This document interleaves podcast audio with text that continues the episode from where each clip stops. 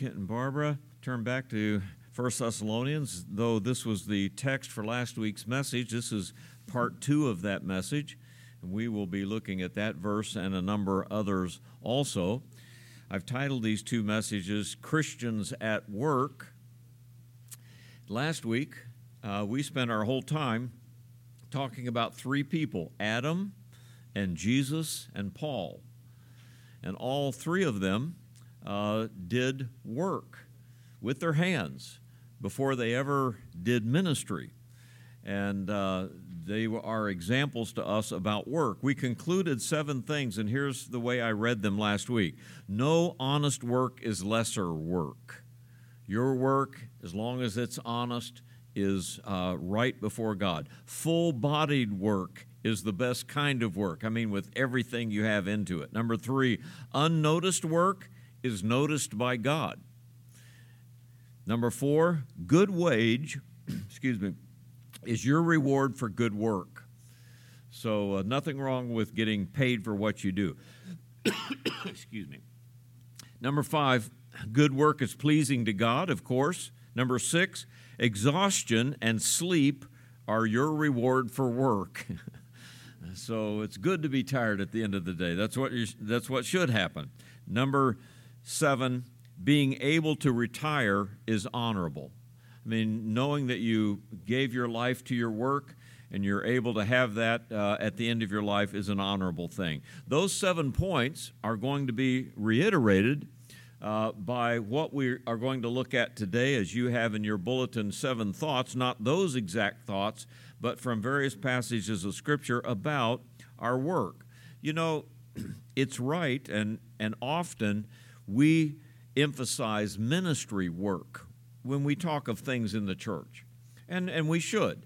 We talk about our missionaries' work. We talk about evangelism. We talk about the various work of the church that has to be done. And the Bible emphasizes that over and over again, so it's right that we do that. But in this message and last week, we're talking about what we would call vocational work, and that is, what has God called you to do? What is your vocation in life? What is it you've put your hands to and you've given your life to? That is what we're kind of looking at here in these verses, and the Bible also speaks quite a bit to that. Now, as I noticed, Adam was a gardener, right? All of his life, I guess. Jesus was a carpenter for 18 years, and then he ministered for 3 years. Though, of course, he was the Son of God, and it was exceptional what he did. Paul was a tent maker all of his life and learned how to do that, and even practiced it while he was ministering and as a missionary and so forth. God made us as working machines. The human body and mind and process is amazing. None of the animals are as we are. God didn't make anything else that can produce like we can produce. And from the very fingers and hands that we have to the way our eyes work and the way our vocal cords work, our ears, and my ears don't work too well anymore, but I mean, you know, the way God made us is amazing. And you look at Earth's history and what man can do is quite amazing. And so God made us to work and made us to produce, and there's nothing wrong with that. Your vocational work, the work that God has called you to do and you are doing, is the best evangelism that you can do. And so you take the testimony of Christ wherever you go. You take the gospel with you wherever you go.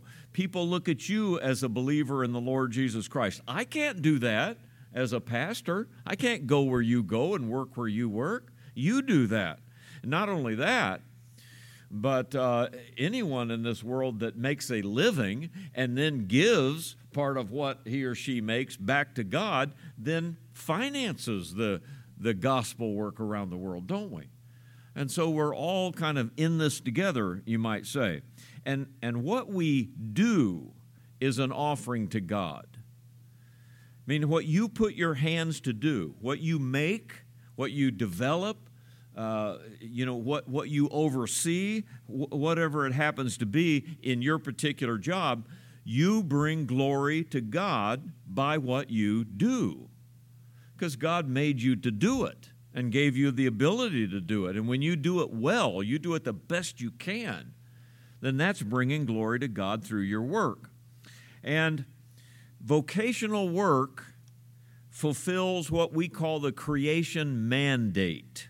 We started last week in Genesis chapter 1, where when God created man and woman, he said, I will put you over the work of my hands, subdue it, and have dominion over it.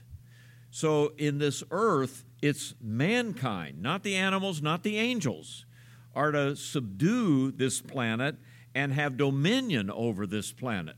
God made us to do that. And then when in chapter 2, when God made the Garden of Eden and he put Adam in it to be the gardener, he said, dress it and keep it. And so that was his job. That's what he was supposed to do. So we are still fulfilling these creation mandates in whatever we put our hand to, wherever God has put us, we're still subduing, having dominion, we're dressing, and we're keeping the planet in which God put us. And that's what God wants us to do. I heard Howard say at the table at lunch yesterday, there's an old saying, man works from sun to sun, but a woman's work is never done. You know that old phrase? Well, guys, just wait until your wife is laid up and you have to do her work for you. You're going to find out that you'd like to work from sun to sun, but you don't get to. It's never done. So, a wife's work, it just... If you're a housekeeper, if you're a mother, whatever, it's work that you put your hands to. You do it the best you can. And I don't know about your house, but houses that I know would fall apart without her hand in it. It's just the way it is. So God gave us things to do. I want you to notice these 7 things and some verses that go along with it. Admonitions, maybe I would call these from these 7 places in Scripture. The first is, I find that we should work quietly. Kind of interesting, isn't it? 1 Timothy chapter 2 and verse 1 says, I exhort, therefore, that first of all supplications, prayers, intercessions, and giving of thanks be made for all men, for kings, for all that are in authority. I mean, we pray for our national leaders. Why? That we may lead a quiet and peaceable life in all godliness and honesty. We just want to work quietly and peaceably. We want to have our lives. We want to do it before God and do it the best we can. 2 Thessalonians 3:12 says, Now them that are such we command and exhort by our Lord Jesus Christ, that with quietness they work and eat their own bread. With quietness we work. Proverbs 17:1 says, Better is a dry morsel and quietness therewith than a house full of sacrifices with strife. And so in these verses, there's a quiet and peaceable life. There's working with quietness. There's working to earn your own bread. The Bible tells us, and as a matter of fact, the Constitution of the land in which we live also tells us that we are individuals made in God's image. I mean, endowed by our Creator with inalienable rights. And so God made you as an individual in His image to do this kind of work, and we want to do it the best we can to represent our God where we are on this planet. And so as individuals, we are responsible to God. You'll be responsible for your life. I'm going to say that a few times this morning. You'll be responsible for what you do, not what someone else does. We have a theory going around in our country right now called critical race theory, and it, in a nutshell, it simply means that rather than being an individual, you're part of some group, and you can be categorized as this group or this group, maybe by race, maybe by creed, maybe by religion or whatever. You're part of this group or this group, and therefore that's who you are. You can't be any different. Everything that group is, you are. And that's just not biblical, nor is it even constitutional. You are an individual with individual responsibility and rights before God. On Wednesday nights, Ken has been teaching through the book of James, kind of playing tag teaching with me back and forth, and he's gone through the book of James, and chapter 3 was the last one. And I love this verse at the end of that chapter that talks about the wisdom that is from above, because it says, the wisdom that is from above is first pure and then peaceable. Peaceable is something God wants in our lives. For you as an individual, in your work and what you do, he wants you to have peaceableness in your life, peace in your life. You have to have the purity first, and that's something that many people leave out. We want the peace, but we don't want the purity. First pure, then peaceable. You know, there's that song, I've Got Peace Like a River, you know, that chorus that we sung. We sing the hymn, Like a River Glorious is God's Perfect Peace. And there's a verse, I think it's the second verse of that song, where he talks about our attitude in this. Not a surge of worry, not a shade of care, not a blast of hurry, touch the spirit there. Stayed upon Jehovah, hearts are fully blessed, finding as he promised perfect peace and rest.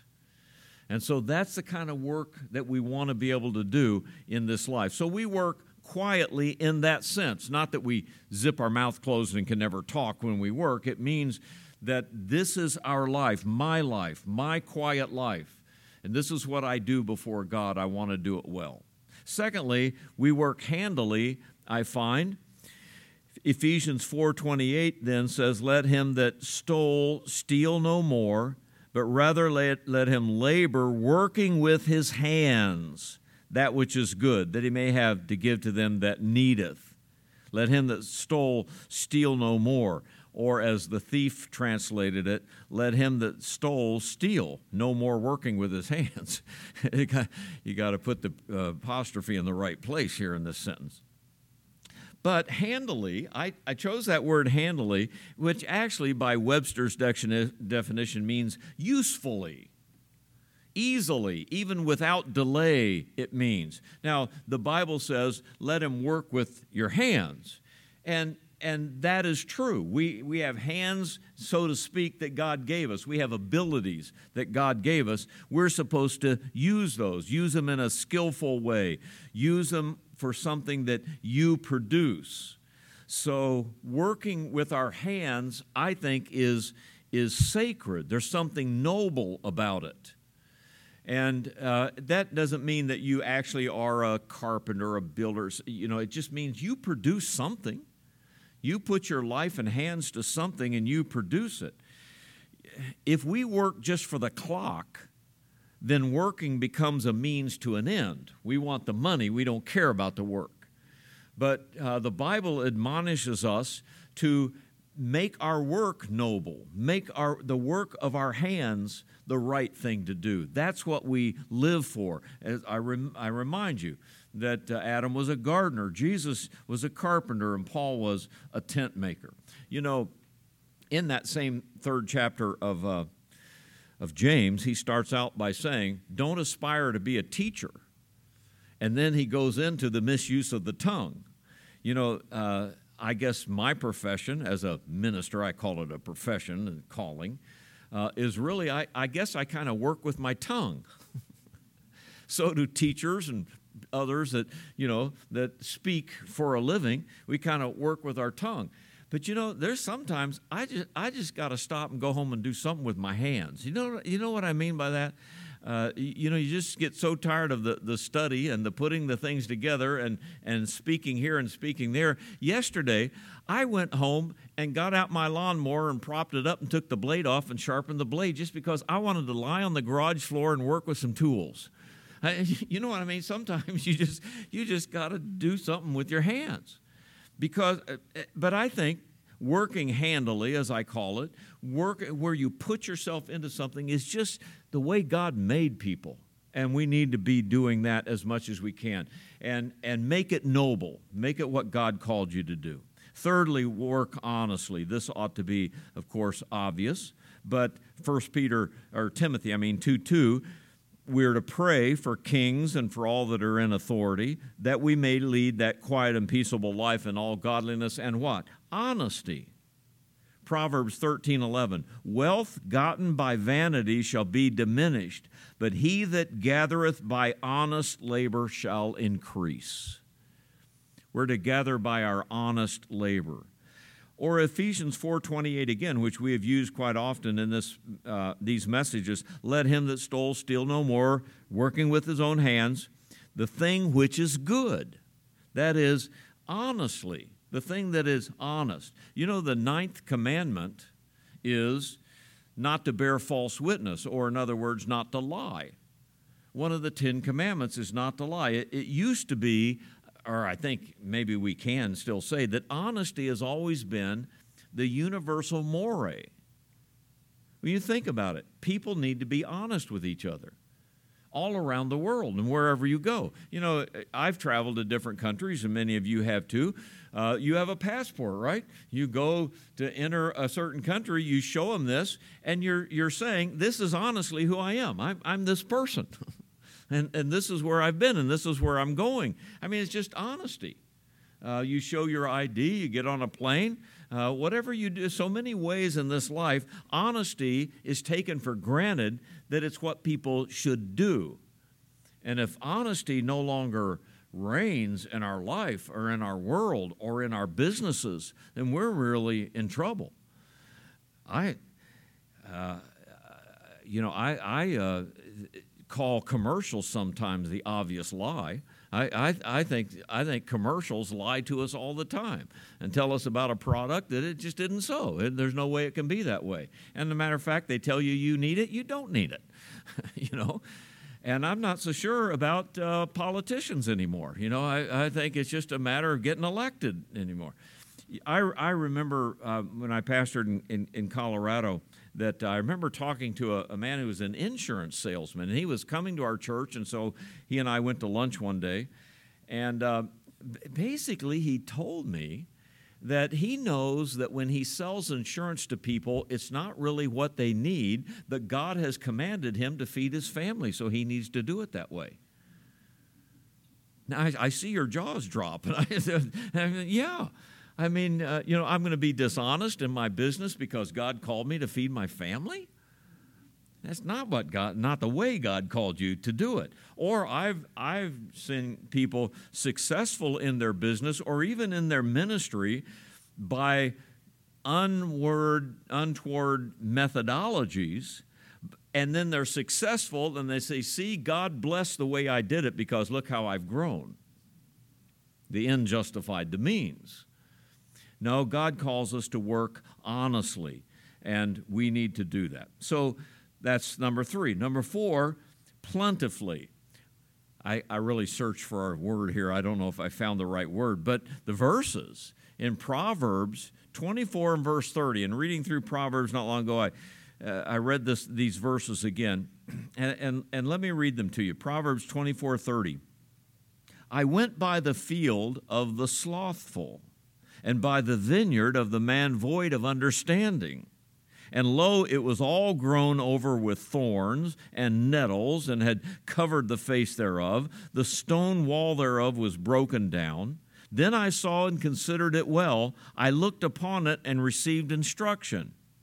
Yet a little sleep, a little slumber, a little folding of the hands to sleep, so shall thy poverty come as one that traveleth. It's kind of like saying, as a vagrant.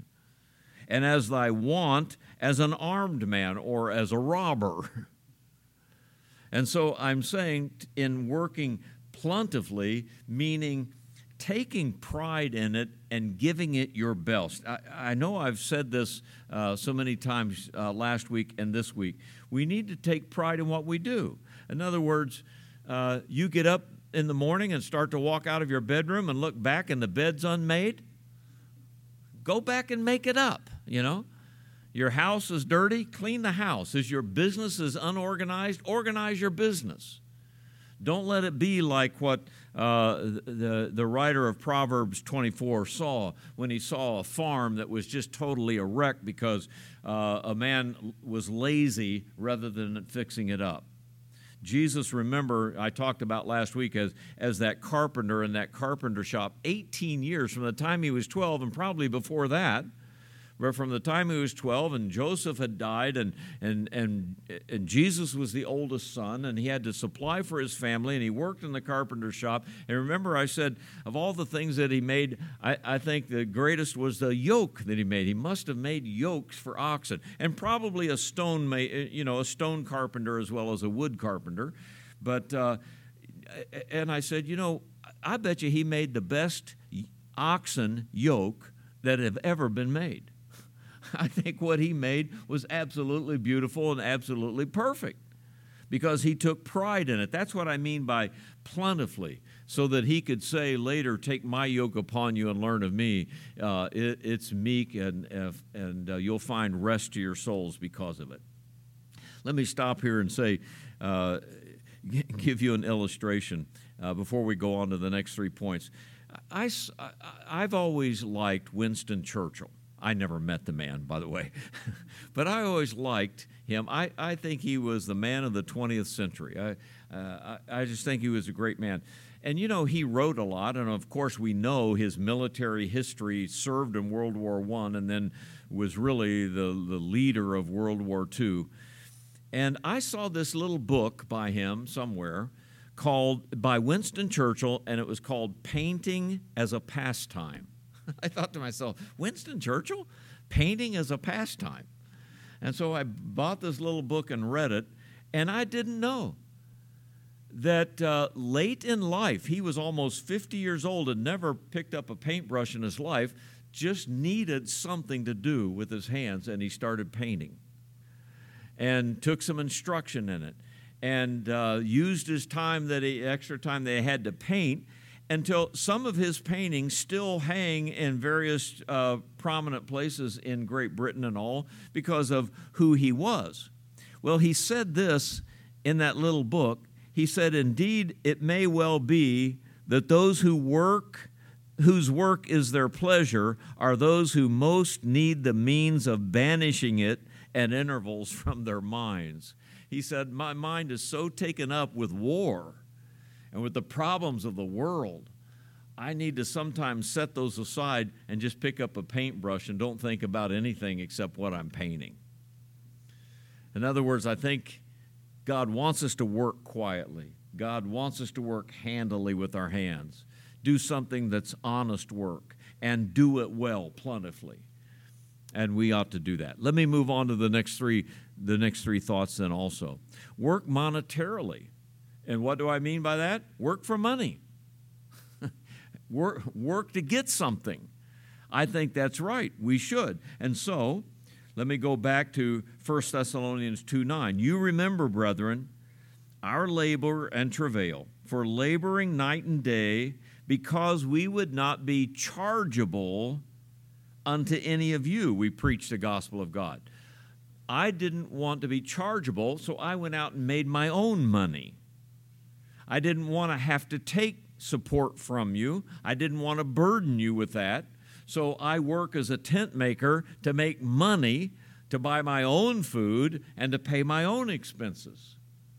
It's kind of interesting. Now in 2 Thessalonians chapter 3, he says basically the same thing. "Neither did we eat any man's bread for nothing, but worked, with labor and travail night and day, that we might not be chargeable unto any of you." I wanted to make money to make my way. So what I'm saying here is, it's right. We should work to make a profit so that we can live by it and then do what we need to do with that. In other words, another way to saying it is, we shouldn't live on charity.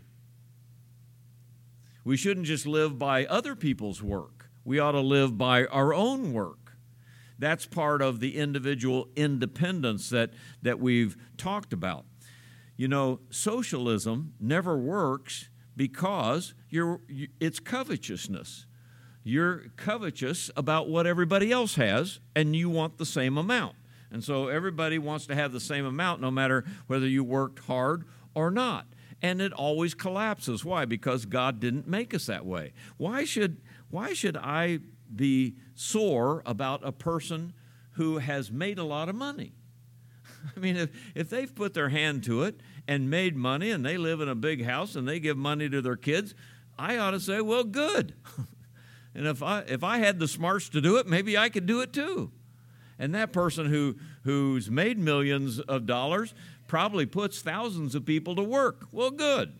So it profits everybody. I mean, you can be selfish, of course, about everything. But I'm just saying what we now call capitalism is a way that God made us. You work to make a profit. And then you supply yours and your people with that. And that's a good thing. And here was Paul saying, I will do that. I will make money so that I'm not chargeable to anybody else but myself. You know, it was in 1992 that I first took a trip to Russia with my father-in-law. And it was Russia by then because the Soviet Union basically was defunct in 1988. But there was still a lot of the Soviet Union around at that time.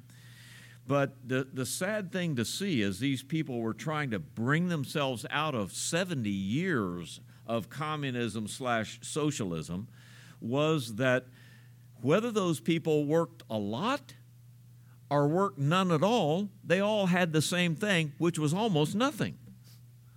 I mean, they made it so that you go to work, and if you work hard, you get, here's your paycheck, that's what you get. You go to work and you slough off all day and do nothing, you get the same amount, here's what you get. And when you looked at, you know, even Moscow, you know, when you see a picture of Moscow, you see Red Square, and it's beautiful. You know why? Because the communists live there. Those are their offices and their homes. But all around Moscow, like a halo around the whole city, were these towers of apartments 20, 30 floors high, needed paint for 50 years, terrible, dirty inside, people with 6 or 7 kids living in a single-bedroom apartment, and everywhere you go, everyone in Moscow lived that way because whether you worked hard or didn't work, you got the same thing. I always like this picture in one of the magazines, Time magazine or one of those like that, where there's a picture of a Russian man in a factory, and he came to work so drunk he couldn't stand up, so he had his coat in the vise at his work table, and he had his coat in the vise to hold himself up, and he just stood there at his position all day long, but got the same amount as anybody else that was working that day. And that was the picture of socialism in that country. I'm just saying that the Bible doesn't make anything wrong with you making a profit and working for money and getting what you deserve to get for your work, and that's a good thing. Number 6, work constantly, of course.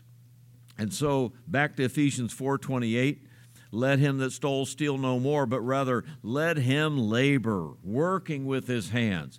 Labor to do these kinds of things. It's the right thing to do. So constantly keep a job. Provide for yourself. Stealing, as Paul says here, is covetousness because you're robbing another person of the dignity of his own work. He worked honestly to have what he has, and you're going to steal from him. You're going to take what he worked for. That's biblically wrong. You're supposed to work for what you work. Let me say this. No one owes you anything, except maybe your mom and dad until you're 18. But beyond that, no one owes you anything. God will hold you responsible for you when you stand before him. You will not be responsible for anyone else. Or as we say today, there is no such thing in the Bible as reparation for anyone but yourself. You will be responsible before God for you, and you're not responsible for anyone else's work. And so work constantly and work that way. Jonathan Edwards, I read this in a day-by-day book that I have of him. He said the most perfect rest is consistent with being continually employed. And then he called it this: the perfection of happiness does not consist in idleness, but on the contrary, it very much consists in action. I mean, so the perfection of happiness is in action. And that's the way that God encourages us. So I have it here as work constantly. Excuse me. And then number 7, work charitably.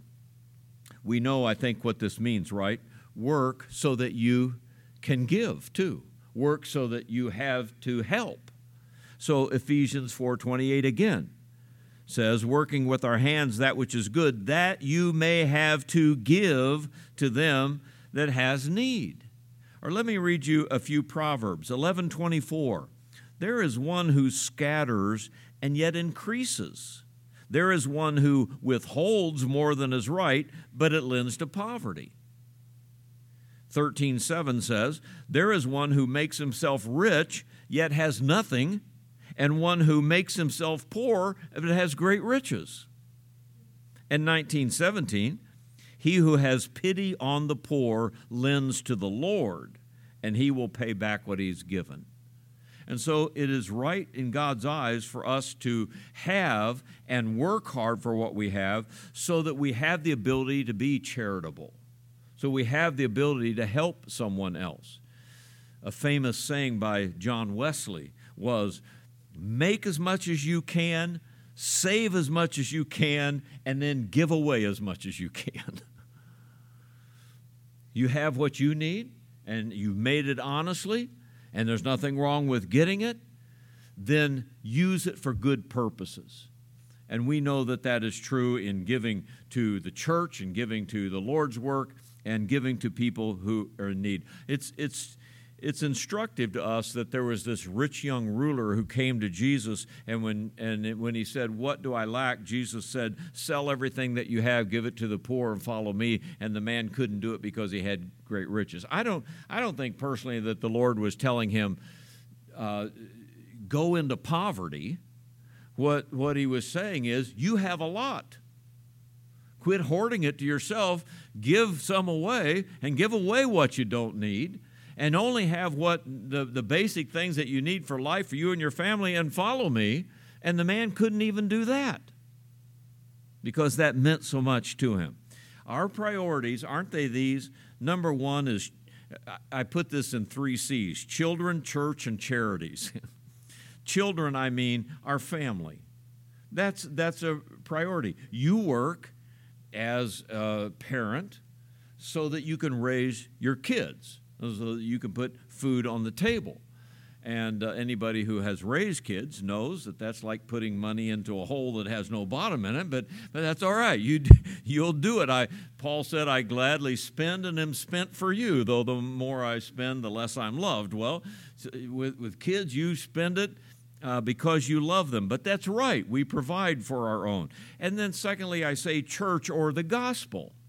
We work so that we can help the gospel, so that we can send the gospel around the world, so that we can have a part in that kind of thing. And so thirdly, charities is, I think it's good to give where you see a need and to have enough that you could do that. And I think that's personally up to you, what you see and what your heart, where your heart is and where you might see a need or it touches you, that you can have to give to it. I think that's a great thing. So I think the Bible says also often to work charitably, so we have that to give. Well, here are 7 other principles that I think we find in the New and Old Testament alone. Let me give you 5 conclusion thoughts to this, if you will. Number 1, you are an individual made in God's image, and you'll be responsible to God as an individual. God made you the way you are to do the work that you can do and that He's called you to do. Secondly, you're responsible to your Creator for what you do. So that's what you'll answer for. Thirdly, honest work is fulfilling. Just to do something honestly and to do the best you can. That's a fulfilling thing. Number 4, Your success in work profits everything and everybody. So God made the world that way, that if you do what you do well and it's profitable and you make an increase, you provide for yourself, your family, and for a lot of other things and a lot of other people. And then lastly, the Christian has the best perspective on work of anybody. What God gave us in His Word and what He tells us about who we are and how He made us and what His purposes are for us, we should have a better perspective on working in this world than anybody else from any other perspective. And I think the Bible does give that to us, and we should respond to it. All right, stand now with me, if you will, as we come to the end of these two messages on the Christian at work. Let's pray together. Father, thank you for a time set aside like we have in this country we call Labor Day, but just to think about work, though we play also at these times, but thank you, Father, that in your house we can stop and open your word and come to you and learn what it is that we do and why we work. And so many good people standing here before me now are working hard with their hands, doing what you've called them to do. And some have done that all of their lives and are at a deserved rest in their life. And I thank you for that. And I know, Father, that your people are charitable people. Your people are gracious people. We see it week in and week out. So, Father, thank you for these things. We pray, Lord, that you would bless our work, allow us to be able to support your ministry, allow us to be able to give where we see need, allow us, Father, to support our own families and to support the needs that we have. And I pray that in it all, Christ would be glorified by what we do. Now, Father, maybe somebody's listening to this message that doesn't know Christ as Savior, and they're wondering why Christians talk the way they do about work. Maybe something that has been said last week or this week, or some message that's preached today, someone would hear about the Lord Jesus Christ and what He did for us and how He died for us on the cross, and He would come to you as Savior. So bless in the Word wherever it's preached, and here today also. May you have your will and your way in our hearts, and we'll thank you in Jesus' name. Amen.